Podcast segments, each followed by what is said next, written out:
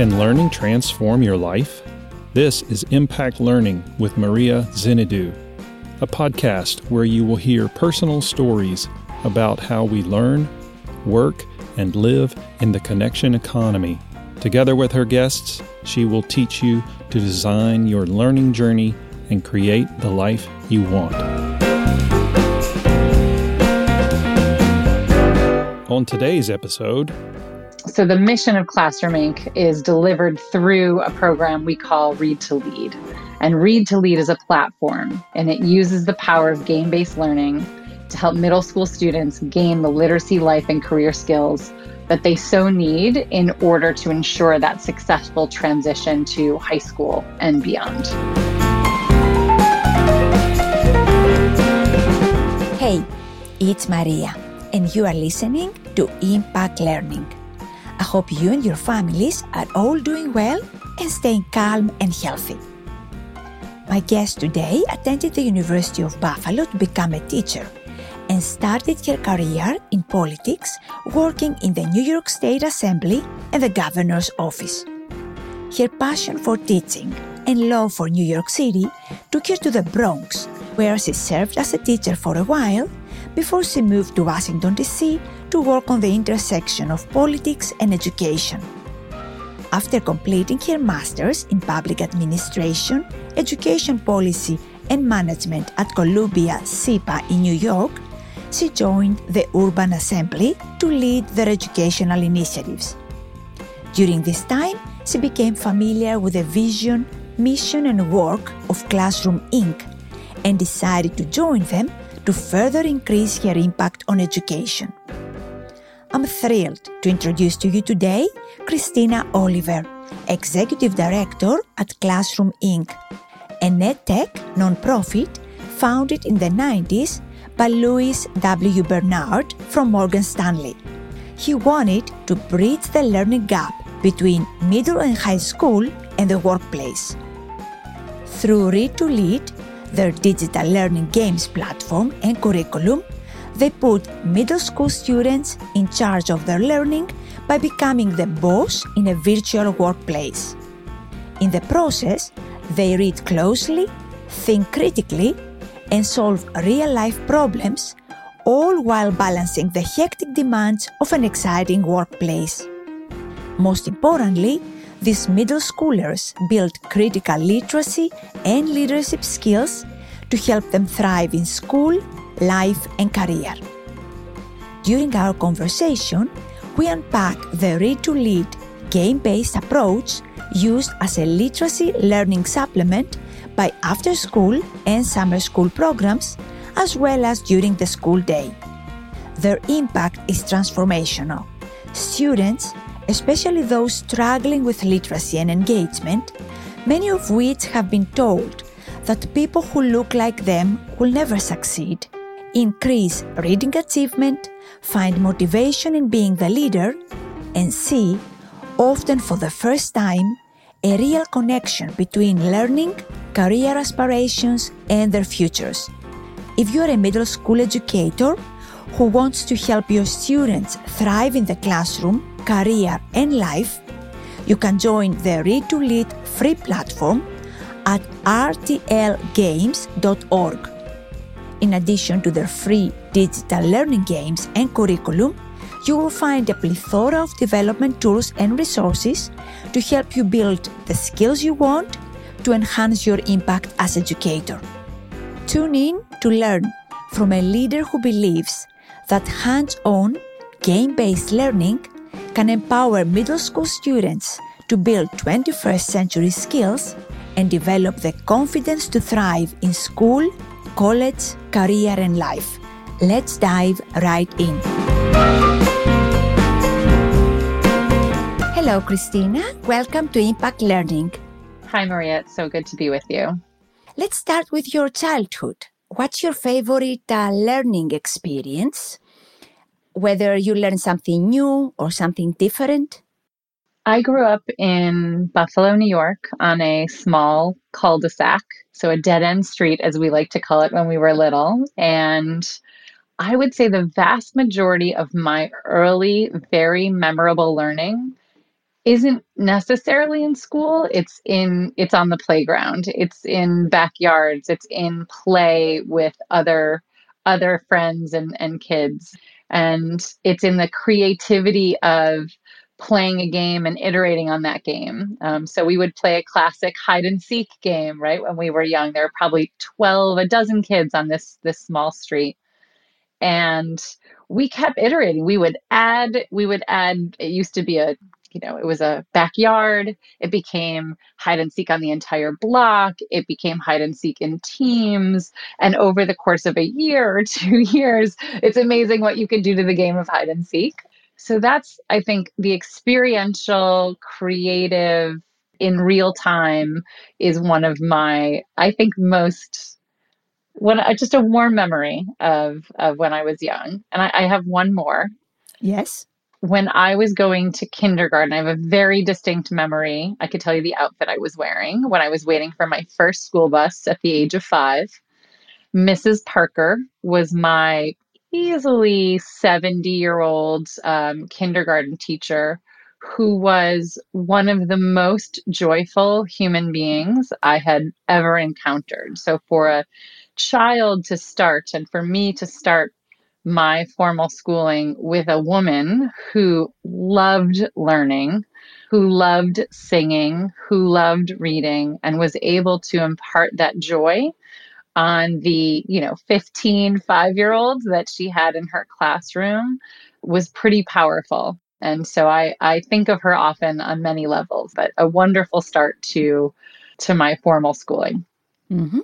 What about uh, the thinking uh, on education at home? My parents did not achieve college and college education um, on their own. Yet they, my father tried and just couldn't make it happen with lots of other priorities. They really understood the importance of education. So, a just very overt. You're going to college, right? So, so there's a lot of overt messages in in my home growing up. But my mother was a voracious reader. So every night she'd be sitting on the couch reading a novel. And I wasn't a voracious reader as a young person. I have, as I've become much, you know, older, like 20 plus, I became a reader, but I've never forgot. She took us to the library. So it was a rich, loving household. And the fact that my parents weren't able to go to college like millions of Americans uh, didn't, you know, if anything, was an incentive for us to to go to college. Yeah. What were you interested in learning growing up? What type of subjects? Ugh, I loved history from the moment I could like watch the History Channel. Um, I tended to fall into the humanities. So I did love to write. I loved history. I loved learning about our mistakes um, and the mistakes of other um, other civilizations and generations. I loved hands-on learning. Biology was one of my favorite classes in high school. I had an incredible teacher, lots of experiments, and again, that is a theme for me. Like I I learn in real time, experiential I process out loud. Uh, so that is that is another wonderful quality. Um, so so I would say the humanities and biology were really my my favorites, and a lot of that had to do with with teachers, and again my own my own interest in particularly history, which which takes me there's there's more to that story. So what's more? Well, I in high school had an incredible teacher, Joanne Morgan, who to this day is a dear friend and, and mentor. She was my world civilization teacher, and one of the reasons that I went to, to college to become a teacher. So I did a dual degree in history and um, secondary education. And in part because of of her impact on me. And I had other I was very fortunate. I've definitely had my mix of of teachers like we all have, but I had a, a, handful of really incredible people who impacted me in a way that I really understood the power of of being a teacher and sharing that love of learning um, and imparting knowledge and creating knowledge um, and allowing students really the opportunity to create knowledge. And so that that really impacted me when I thought of my own career. Beautiful. And what was your uh, first job? After college? Well, my first job was at the age of 13, but we can talk about my first job after college. Okay, no, I'm, I'm curious. What did what type of job did you do at 13? at the age of 13, I worked for a um, through Catholic Charities. One of my dear friends, her mother, arranged for us to go work at a rifle club, which was not so far from my home. But at the age of 13, we were, I was around a lot of guns and I was keeping score of skeet, so skeet shooting. And it was my first formal work experience and a crazy experience on so many levels, but it was my first taste at really making my own money and a sense of independence. I rode my bike the five to seven miles to get there, um, and it was a very formative experience that led me to to want to keep keep working and keep maybe not at the at the gun club, but to, to keep working um, and earning my own money. Was it during the summer or throughout the year? That's a great question. Um, we started in the summertime in Buffalo, New York. No better place to be in the world. Beautiful, warm, sunny, fantastic. I continued working through the winter. So Buffalo is known for its winters. Um, that is not a secret. Uh, so I worked through probably December, maybe into January, and then I quit because it was just frigid. Um, of course. I lasted the longest of all of my girlfriends. I just want to say that. They all quit before me. so all of you girls, why why that attracted you to work at the rifle place? to be honest, it's the only job, right? So the my my my friend Jen and her mom, she was like, I, I found a job for you. So we weren't we weren't job searching. Somebody was like, You're gonna go work to keep you out of trouble. It was basically the the idea. Beautiful. And uh, what about after college? After college, my first job, well, I attended the University of Buffalo to become a teacher. And I did all of my teaching experiences I was 21 and felt, and I had done student teaching. I had completed my student teaching in high school. And I felt very, I felt immature, um, frankly. My, I recognized that I was very close in age to the students I was teaching. And I felt like I needed a different, another experience before perhaps going back to teaching.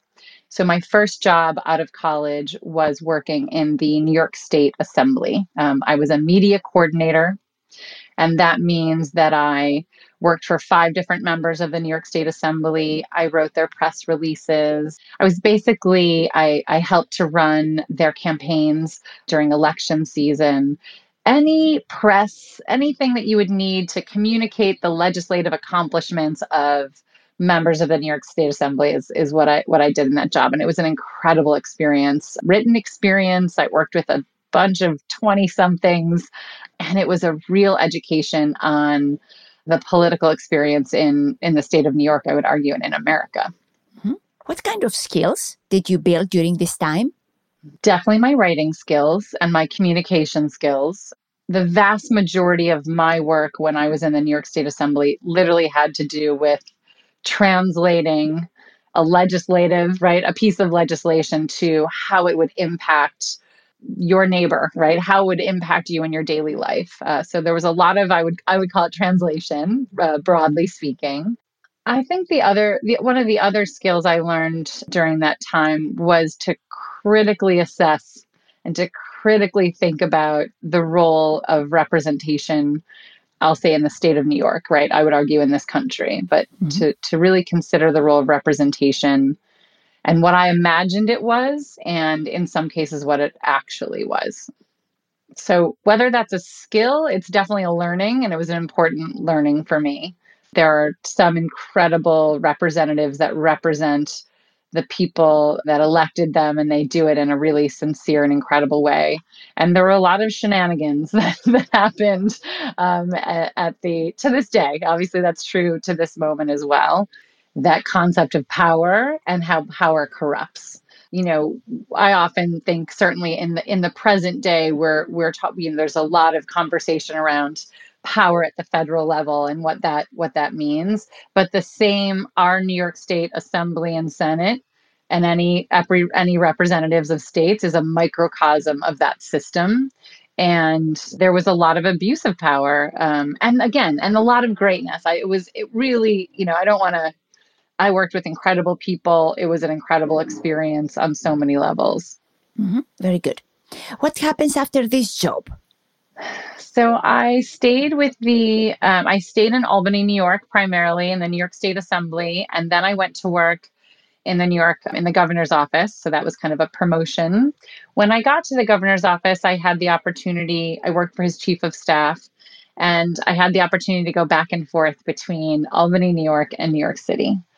And I had a taste of New York City and I loved it. Uh, again, from upstate, the vast majority of my life was, you know, definitely in upstate New York. And that experience of being in the city and continuing that work led me to want to spend more time there right so my goal mm-hmm. was to spend more time in new york i used to beg my boss to to transfer me to the to the new york city office and and he wouldn't do it understandably right decision and at the same time at that role as a assistant to the chief of staff to the governor was a political experience that was furthest away from the reason I got into politics to begin with. And the reason I got into politics was around advocacy and giving voice to people who didn't have a voice, right? Was the representation piece. And the further I felt that I was getting away from that, the less driven, mission driven I was for the work. So I started interviewing in New York City for teaching jobs. And I left the New York State, I left the governor's office to work in the Lower East Side at Junior High School 56 as a humanities teacher for sixth, seventh, and eighth grade. Did you enjoy it? And were you ready now because some time had passed? Yes, I was probably 25 or so. I loved it. It is teaching is the hardest job on the planet. I loved every minute of it. I loved every single student.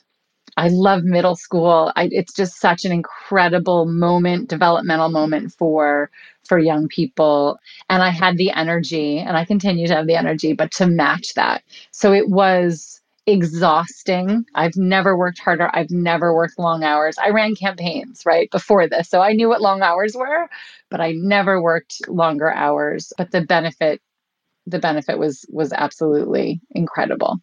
So at this point, did you like find your place? Was it that you what you wanted to do, or were you still looking for something different?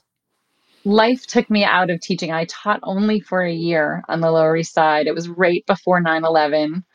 And um, a family illness brought me back to Buffalo. So I left teaching I went back to Buffalo. I actually went back to politics, which, to be really frank, was easiest. It was easiest for me to do that. And I really be I had an opportunity to kind of reflect on what it is I wanted to do. Did I try and I tried to go back to my school and they gave me an opportunity to come back teaching math. And I I laughed. I joked because I was like, I am the last person on the planet that you want teaching math to middle schoolers. Um, so I wasn't able to get back to my original position. And that actually led me on another path. I've a, like many people, I ended up going to move to Washington, D.C. I continued to try to pursue some political work. And I ended up finding a brilliant intersection of education and politics. I worked for a nonprofit that at the time was helping states to roll out No Child Left Behind. This is the Bush administration. And at the same time began to apply to graduate school. Um, and so during that time, I was there for, it was in Washington, D.C. for about a year and ended up getting accepted to Columbia's School of International and Public Affairs and so happily returned uh, to New York City to uh, to get my master's degree. Why did you want to to do your master's? Mm. I wanted to dive deeper, more deeply into education policy and education reform. And the School of International and Public Affairs at Columbia allowed me the opportunity to attend classes at Teachers College, at the business school, and to do those management, those public management classes at SIPA. So it, it offered this kind of incredible opportunity to interact with amazing professors and a really dynamic group of students that allowed me to really understand where I could make, or at least reflect on where I could make the greatest impact, specifically in the education space. And it and it did. It did. It did its job. So, what were you thinking now of your next path? So, at this time, I really was focused on education reform. I had worked and met a number of fellow students who were working in New York City schools at that time. And I did for a short time go back to teaching. So, I taught at Bronx Prep Charter School. And at the same time, I met a visionary leader named Richard Kahn, who was leading the then very new Urban Assembly, which was an education reform nonprofit in New York, building out and working with leaders and creating the small schools movement that was funded by Gates and many others. His vision was one that resonated so strongly with me. And that vision was around giving students a relevant curriculum, right? A relevant educational experience that linked school to career. And that was the work of the Urban Assembly, creating these theme based high schools um, that bridged uh, career and academics and offered students kind of a path to different career opportunities and I worked uh, I worked there for a few years and led their program, all their en- internships and their mentoring, and worked closely with corporate partners and government partners to bring learning alive for students in New York City. Mm-hmm. And basically, the approach was through internships and mentoring to prepare to bridge the gap it was. The Urban Assembly creates small schools and they're thematic schools. So, uh, the School of Law and Justice, the School of Media, Environment. Uh, so they they linked into themes and interests of students, and then created these experiences outside the classroom. That also sometimes they came into the classroom. Those internships were outside the classroom, but we would bring experts from those industries into the classroom so we could make those direct linkages. Mm-hmm. Are they still middle school or also high school? They, the Urban Assembly, started as high school, so it was a 9 to 12 model, mm-hmm. um, and in some cases began to build back to the 6 to 12 model, recognizing that ninth graders were often coming to us and had significant academic deficit, right? Significant challenges, and really just wanting more time and recognizing the importance of middle school in bridging that gap uh, between the elementary and high school period um, and setting students up for that really successful transition. So the vast majority of their schools are high schools, but some of the schools over time became 6 to 12. Mm-hmm. It seems to me, Christina, that you are very focused on middle school students what brings you to, I guess, Classroom Inc.? Classroom Inc. is a nonprofit organization that was literally founded in 1992 by Lewis Bernard, our, our founder and current board chair. And his vision was to bridge that learning gap between high school and the workplace. And he mentored and um, he worked at Morgan Stanley, and they had a number of programs to work with local schools. And he just saw this huge gap between what students were learning in high school and what they needed to be successful in the workplace. And when I met Classroom Inc. at the Urban Assembly, I just saw an opportunity to scale the work we were doing at the Urban Assembly. The Urban Assembly is an amazing organization. I was really excited by the idea that you could make learning relevant, you can expose students to careers, and you could do that with thousands, hundreds of thousands of students. And I was invited to interview as the director of programs at Classroom Inc. and seized that moment. I saw it as a, a really natural next step of of the work that I I'm clearly so so passionate about. Mm-hmm. And what is your role today at Classroom Inc? So I've been with the organization for the last seven years. Um, my role today and for the last just over a year is the executive director of Classroom. So I lead the organization. Um, prior to that, I was I ran all of our programs and professional development and partnership work uh, for many years what is the change you you try to create and who do you serve? The vision of classroom inc. is that we want to create a world where young people no matter where they come from can pursue the career of their choice and realize their fullest potential. So the mission of classroom inc. is delivered through a program we call read to lead. And read to lead is a platform and it uses the power of game-based learning to help middle school students gain the literacy, life, and career skills that they so need in order to ensure that successful transition to high school and beyond. Christina, I want uh, to understand a little bit why you chose game based learning as the way, the technology and the experience to bridge the gap we are talking about between, you know, high school and college and further, you know, into the future. Why game based learning?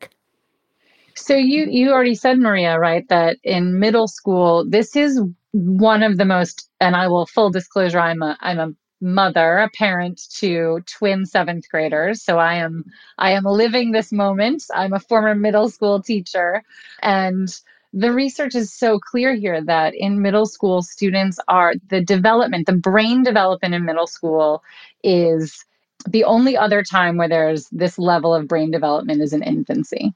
So, this is an explosion, as we all know, of hormones and brain development and experiential learning, putting students in the role, developing that agency are all things that we can accomplish through, in part, through game based learning. Game based learning is is the kind of hook to engage students in reading and so part of what we do at Classroom Inc. and through Read to Lead is we want to engage struggling readers or disengaged readers, right? Students who may not be as excited to read or maybe struggling with reading comprehension or vocabulary acquisition skills.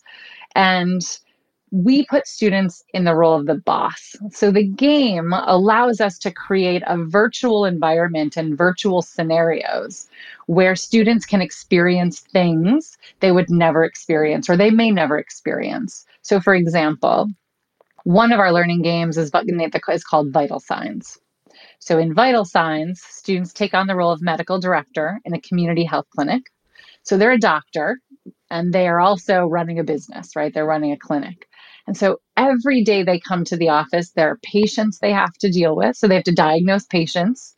Some patients have anxiety issues, others have traveled and have mysterious illnesses. They have to make decisions about whether they're going to care for patients that may not have health insurance. They have to manage conflict with their staff. And these are 10, 11, and 12 year olds, right? So we're creating these environments for students to experience both the world and to practice those reading, problem solving, critical thinking skills in a safe environment.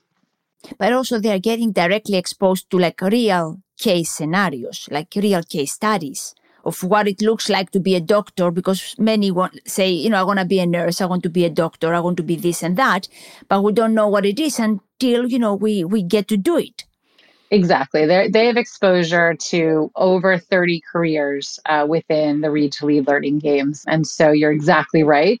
They have the opportunity to engage with characters they're a medical secretary, right? There's a, a business manager, right? There are all these different roles that fall within to, within the healthcare professions. Um, and yes, you're right. Oftentimes students will say, I want to be a doctor or I want to be a nurse. We want to broaden their understanding of the medical professions, but really also broaden their understanding of themselves and the decision maker, the leader. You know, think about ethical decision making. Sometimes we don't make the best decisions, right? Sometimes we actually there are consequences when we don't make those the best decisions. And to do that work when you're young 10 11 and 12 is so powerful. It has such such an impact on students. Help me understand the connection between the game based learning and the experiential learning and reading and literacy skills do you remember, perhaps you remember in the, I guess it was probably the 70s or 80s, there were these choose your own adventure books. And you'd page through the book and you'd make a decision and it would send you on another page. We've basically gamified that experience, which is there are decision trees and you are reading through your day at work. So imagine a graphic novel, you're reading through your day at work, you're engaging with your staff. Mai comes in and she's had an asthma attack, and you have to talk to her and figure out what happened that resulted in this asthma attack. And that's all reading, right? That's all dialogue between you and the characters in the story. So there's the kind of graphic novel, scenario based learning, but there's also the making a decision and having a consequence. So often in our games, you can make a decision that isn't the best. You could say something kind of rude to one of your staff members and they're going to call you out. They're going to say, wow, you didn't have to say that that way. And students that resonate so strongly with students, they're like, oh, I didn't, you know, I didn't mean to hurt his feelings, or um, I could have made a better decision. And that's exactly what you want. You want them to be reflective of those of those decisions. Mm-hmm. And do they communicate like in writing or also live, like you know, actual actual dynamic communication? The Read to Lead programs uh, focus on both reading and writing skills, and often within the game experience, you're writing memos to your brief memos to your staff. So when students are playing the game, they make decisions, they read through their workday, they complete what we like to call workplace tasks. And those are actually embedded assessments. They're formative assessments where students are reading through a memo, they have to highlight important information, and then they're going to write a brief memo summarizing what they learned to their staff all in the context of being the boss. And all of that information goes into a dashboard that allows the teacher to kind of see the progress that students are making and also see areas where students need additional support, particularly with those, those reading and writing skills. That reminds me of uh, an assessment I did before I became a vice president. It was a pretty sophisticated, I would call a rigorous assessment, but more or less we had, you know, we're, we're making acquisitions. We were, uh, be, you know, things that happen in corporate. A lot of that was exactly what you described. And then, you know, you had to read, I don't know, 38 emails and uh, try basically to develop a communication strategy because this thing is not working. So there was a lot of exactly what you described. That's exactly it. That's exactly it, right? Those are transferable skills. They're transferable skills in a classroom and they're transferable skills in a in a corporate workplace. Absolutely. I would have uh, really appreciated to have done the, your program, you know, when I was like 12. Uh, and not like say, it's not too late. yes, and not when I was 36, you know, whatever I was, I don't remember. But, you know, I was not a youngster, you know, like that because then, you know, you develop all the the empathy and all the other skills and, you know, how others perceive what we write and how they read it and all that. What is the role of the educator, of the teacher during this process? I thank you for asking that question because the student and the teacher are at the center of uh, the design, the game and curriculum design that we that we do at, at Classroom Inc. And as a former teacher, there's nothing more important than the facilitator, than the teacher, right? So our goal is to create learning games, curriculum, and data that allow teachers to be more effective, right? To make their lives easier and to inform the instructional decisions that they're going to make in order to support each individual learner. So, our platform is really designed for teachers and students, but our platform is designed for teachers to create those scenarios, those learning games where students are engaged in reading. And then we give teachers a lot of the building that we give them pre lessons and we give them reflection and discussion lessons so they can facilitate and pull out the learning that students experience in that game. Um, or in those workplace scenarios. So they're going to help students build skills before they go to work and play those games. And they're going to help students reflect on the decisions that they made and engage students in collaborative discussion after they played those games. And then finally, they're going to look at the data and they're going to say, Maria really is struggling with her close reading. And I'm going to identify Maria and a number of other students in the classroom and pull them in for some small group additional instruction. So we're really helping to personalize those instructional targets and those instructional instructional decisions that teachers are making where do they get the additional resources and tools and recommendations you talked about? Like do you offer all that all that or do they also have to figure it out by themselves? So in addition to the platform and those lessons and the learning games we've embedded training on the platform. So through those lessons we're helping teachers to improve their instruction in addition, though, I'm fortunate in that I have an incredible team that helps to prepare teachers by providing upfront training, providing ongoing support so that they do, you know, again, as a former teacher, there were lots of times where my principal would come to me and say, You have to use this. And I would get some horrible training and I would feel pressure to use it. In some cases we have principals who are who are buying in and and want teachers to use this but we've designed our tools for teachers. And so we want to continue to support teachers. Obviously these last 6 months with the impact of covid school closures we've been providing a ton of virtual professional development to teachers and to families across the country. So professional development with or without these unique and challenging times is essential. Training is essential for teachers. Curriculum is is so important. It's going to help to engage students. It's going to build those skills. It's got to be research based. But we really feel strongly that we don't that we also want to provide teachers with training and ongoing support and we're here for them. Mm-hmm. And I heard also that you you have an element of adaptive learning. Is that also built within the design? It is. I think making sure that we are adapting and creating a learning tool that does meet the needs of diverse learners is essential.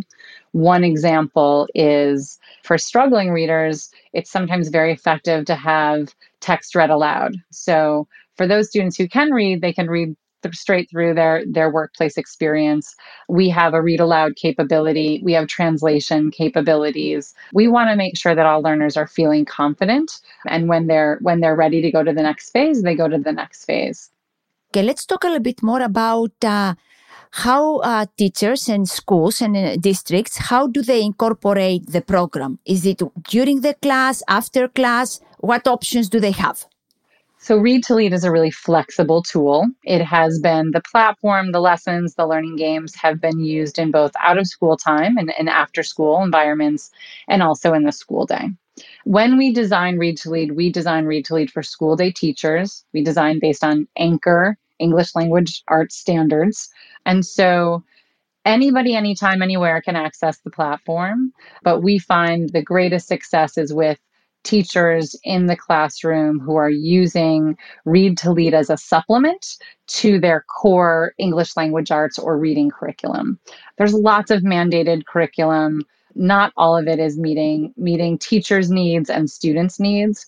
And so what teachers tell us is read to lead programs are an opportunity to engage their students like really no other opportunity, right? There are very few opportunities where students are becoming the boss, where they're leading their own learning.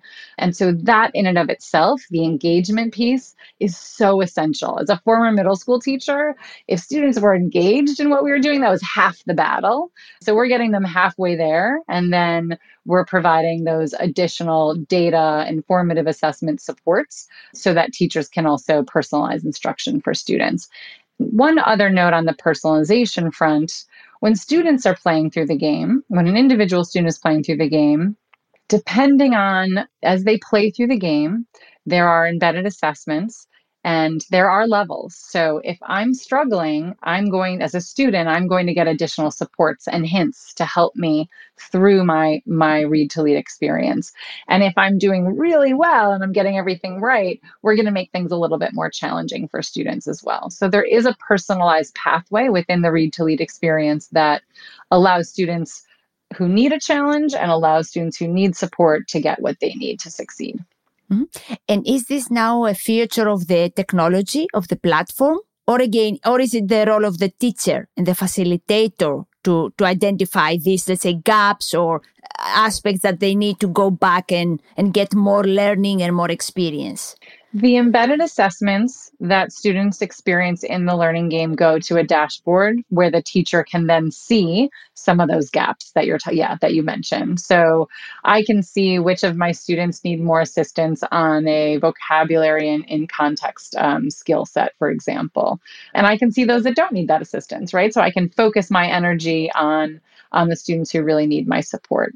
And that's really what the making the lives of e- teachers easier, right? It is so helpful to have actionable data to inform where I need to focus my time, energy, and effort. How long does it uh, last? What is because I think the time that the you know the students uh, experience that also plays a role. Absolutely. So there are three learning games in Read to Lead. There's After the Storm, uh, which is you're leading, you're an editor in chief, so you're a journalist. There's Vital Signs, you're a medical director of that community health clinic. And there's community in crisis, where you're leading a nonprofit organization, a community based organization in a community that's just been devastated by a hurricane. If I'm playing one of our learning games, Vital Signs, I have 12 days at work. So we call those 12 learning games. Each learning game is about a 30 minute reading experience for students. So the learning game, the, the scenario is about a 30 minute experience. And then there are lessons and discussion questions and projects that teachers and students can also use to to reinforce that learning. Mm-hmm. How much interaction uh, do they have, you know, student to student? That's such a good question. In the in a classroom, in a brick and mortar classroom environment, we always encourage students to work together the history of Classroom Inc. is that students would actually work in groups of three back in the day when there were four computers in a classroom. And so there was this collaborative decision making and collaborative reading experience. The increase in demand and desire for individualized student data when we designed Read to Lead and launched it in 2017, we took into account yes that demand and the power of that personalization. So student it is a one-to-one experience. A student would be on um, his or her laptop playing through the game but we do in, and we do encourage collaboration outside of that experience outside of the the digital workplace experience. So there's a the answer to your question is there's a mix part of the read to lead experience is a one to one experience. And part of the read to lead experience is one where there is rich collaboration, discussion, reflection, um, and projects, uh, project based learning. So students can apply what they learned in the game outside of that environment. Mm-hmm. What do the students enjoy the most? The most common feedback I hear from students is they love being the boss They've never been given this level of responsibility. Sometimes that's really stressful. Sometimes that's really hard to be the boss, but they love it. And and I the second piece I I often get when I talk to a student long enough is you know, this learning game has really helped me in my life. And I often am like, oh, tell me how, right? And so many times I've heard students say, you know, it's actually helped me to to keep my my siblings from fighting, right? I'm I'm a better negotiator. I can I can help to understand, you know, each side of a of an issue. And that helps me at home, which is which is amazing, which is amazing.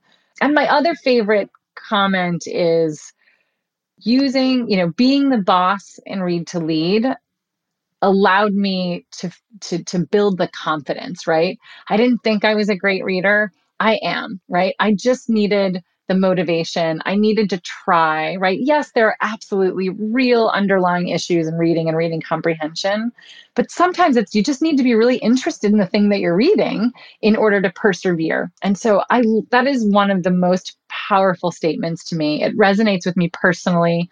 It resonates the child that I was um, and not always feeling engaged in learning.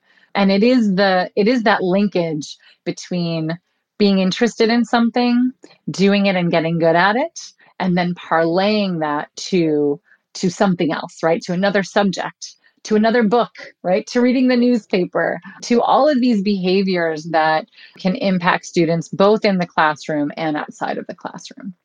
They also talk about uh, that they can see the connection between uh, the importance of learning and you know the future. Future it could be high school college and then career and life overall. But they can see it. So how do you make that possible? Because again we're talking about middle schoolers so I like to say that read to lead is really that that bridge, right? We talked about that transition to high school. It's the bridge between middle and high school. So it's relevant and it's interesting, but it also allows them to see what's possible beyond the classroom. And in seeing that I can be a medical professional and seeing that I can advocate for my community when I'm older, it makes learning now more relevant.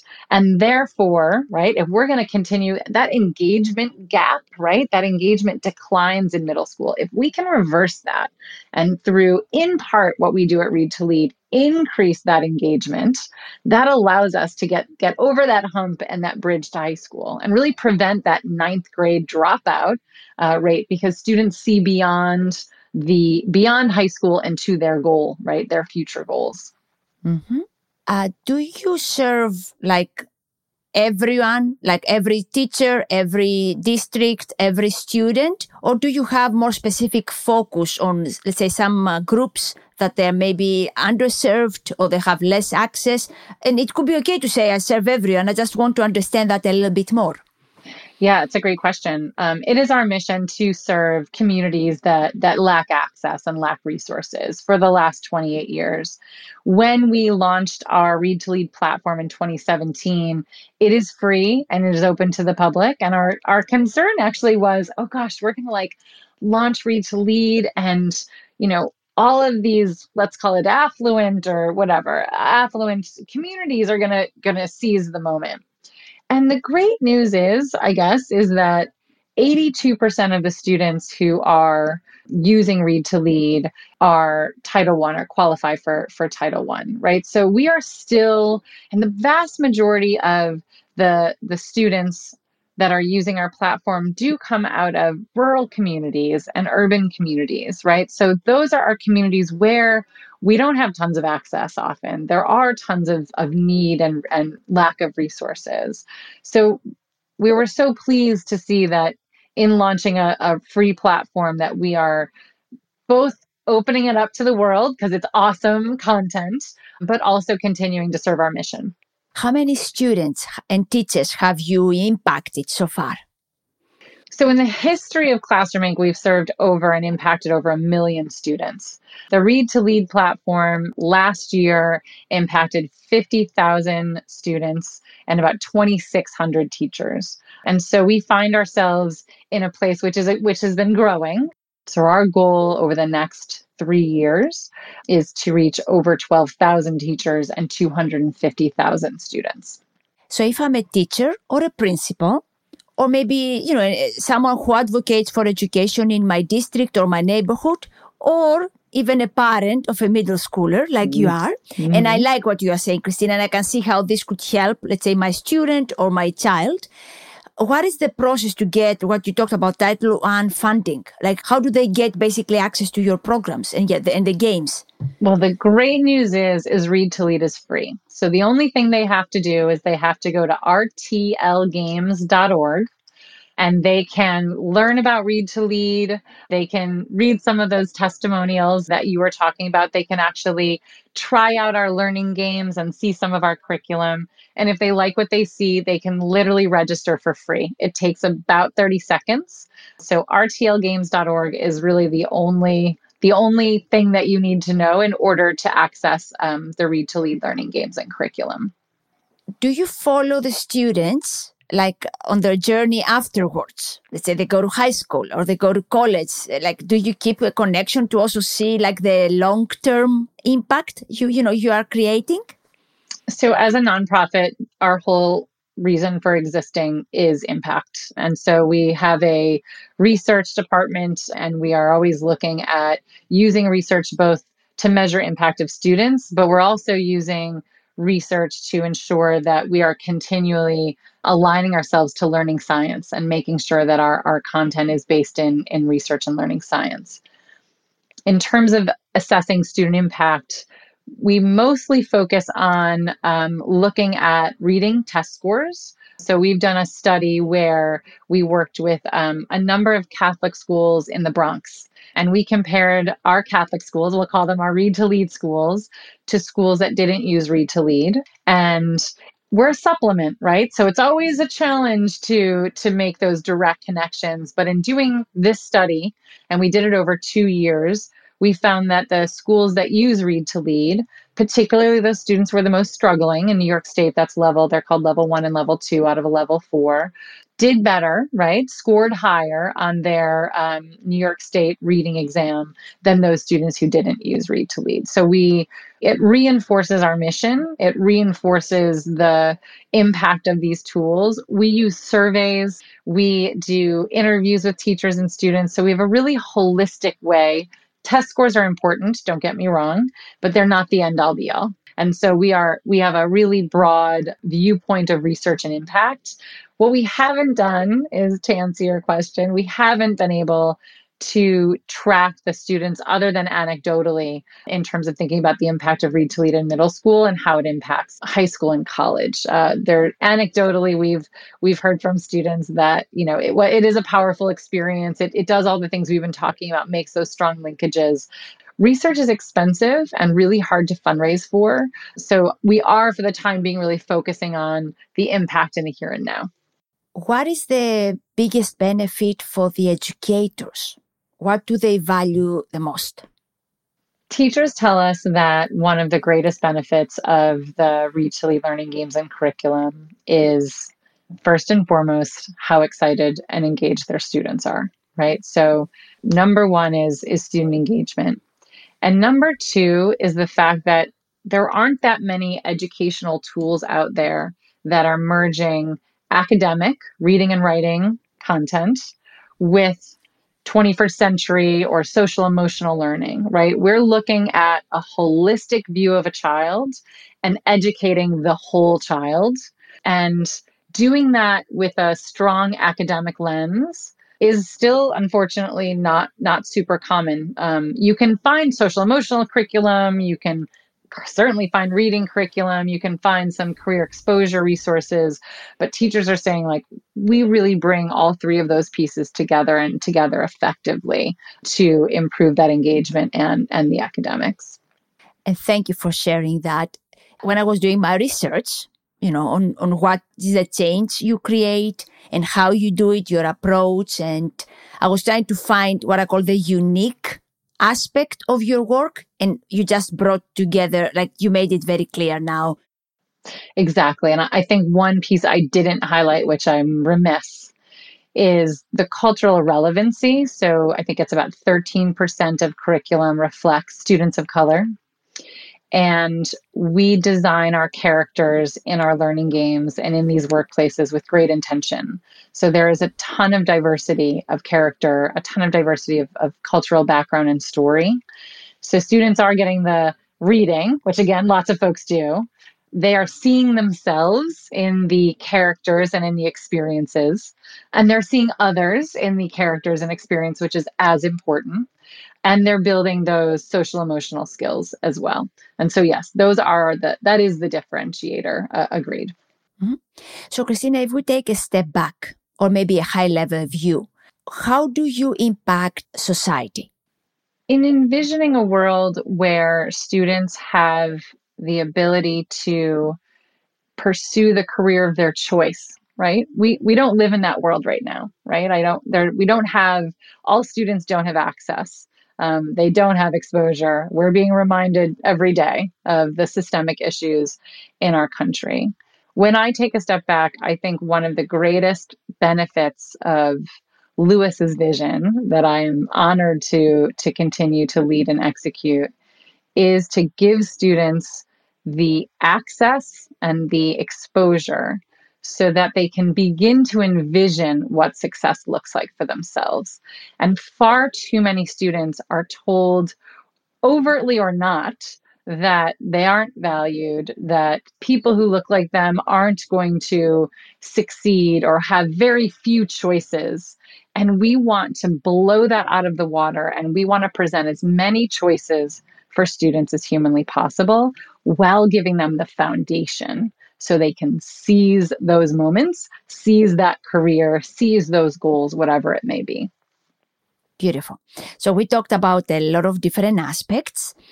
I want to offer you the opportunity if there is any aspect that is crucial to talk about that you know you share your thoughts now. I think the the essence of what we do with Read to Lead is to create learning games that are fun, engaging, and relevant ways to blast through traditional reading barriers. We want to promote 21st century skills. We want to expose students to careers. We do that in a way that is authentic to the workplace and relevant to, to students. I think that's beautiful. Thank you. My favorite question What is one thing you want to leave your mark on within your lifetime?